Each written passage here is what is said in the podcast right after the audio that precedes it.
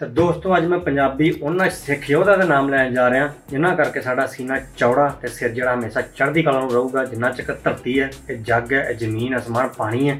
ਤੇ ਕੁਝ ਚੋਰਾਂ ਦੇ ਨਾਮ ਵੀ ਲਊਂਗਾ ਐਂਡ ਤੇ ਵੀਡੀਓ ਦੇਖਿਓ। ਪਹਿਲੇ ਨੰਬਰ ਤੇ ਹੁੰਦੇ ਆ ਜੀ, ਧੰਨ ਧੰਨ ਬਾਬਾ ਦੀਪ ਸਿੰਘ ਜੀ, ਬਾਬਾ ਬੰਦਾ ਸਿੰਘ ਬਹਾਦਰ, ਹਰੀ ਸਿੰਘ ਨਲੂਆ, ਜਰਨੈਲ ਸਿੰਘ ਜੀ, ਖਾਲਸਾ ਪਿੰਡਰਾਂ ਵਾਲੇ, ਜੱਸਾ ਸਿੰਘ ਆਲੂਵਾਲੀਆ, ਸ਼ਾਮ ਸਿੰਘ ਟਾਰੀ, ਸਰਦਾਰ ਬਾਜ ਸਿੰਘ, ਬਘੈਲ ਸਿੰਘ ਸੰਘੀਆ, ਜੱਸਾ ਸਿੰਘ ਰਾਮਗੜੀਆ ਗੁਰਬਚਨ ਸਿੰਘ ਮਾਨੋਚਾਲ, ਮਹਾਰਾਜਾ ਰਣਜੀਤ ਸਿੰਘ ਜੀ। ਤੇ ਦੋਸਤੋ, ਕੁਝ ਚੋਰਾਂ ਦੇ ਨਾਮ ਇਸ ਤਰ੍ਹਾਂ ਨੇ ਕਿ ਨਾਮ ਮੈਂ ਲੈਣ ਜਾ ਰਿਹਾ। ਵਿਜੇ ਮਾਲੀਆ ਮੁਹੇਲ ਚੌਕਸੀ ਨਿਰਮ ਮੋਦੀ, ਨਿਸ਼ਾਨ ਮੋਦੀ, ਪੁਸ਼ਪੇਸ਼ ਬੇਦੀਆ ਆਸ਼ੀਸ਼ ਜੋਗਨ ਪੁੱਤਰਾ, ਸੰਨੀ ਕਾਲੜਾ, ਆਰਤੀ ਕਾਲੜਾ, ਸੰਜੇ ਕਾਲੜਾ ਤੇ ਹੋਰ ਵੀ ਕਈ ਨਾਮ ਨੇ ਜਿਹੜੇ ਸਕਰੀਨ ਦੇ ਉੱਤੇ ਸ਼ੋਅ ਕਰ ਰਹੇ ਆ।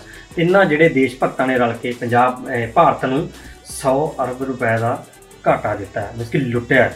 ਆਪਣੇ ਹੀ ਦੇਸ਼ ਨੂੰ।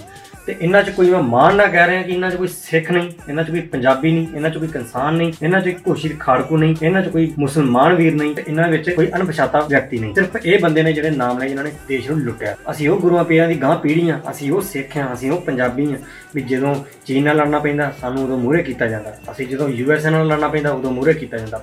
ਪਾਕਿਸਤਾਨ ਨਾਲ ਲੜਨਾ ਪੈਂਦਾ, ਉਦੋਂ ਮੂਹਰੇ ਕੀਤਾ ਜਾਂਦਾ। ਸਾਡਾ ਸੀਨਾ ਉੱਥੇ ਕੰਮ ਹੁੰਦਾ ਜਿੱਥੇ ਵੱਡੀਆਂ ਵੱਡੀਆਂ ਤੋਪਾਂ ਨਹੀਂ ਕੰਮ ਆਉਂਦੀਆਂ। ਤੇ ਦੋਸਤੋ, ਅੱਜ ਪੰਜਾਬ ਨਾਲ ਹੋ ਰਿਹਾ, ਤੁਸੀਂ ਦੇਖ ਹੀ ਰਹੇ ਜੇ। ਰਹਿੰਦੀ ਖੁੰਦੀ ਗੱਲ 47 ਦੇਖ ਲਿਓ 84 ਦੇਖ ਲਿਓ, ਤਾਂ ਫੇਰ ਗੱਲ। ਨਹੀਂ ਨੇ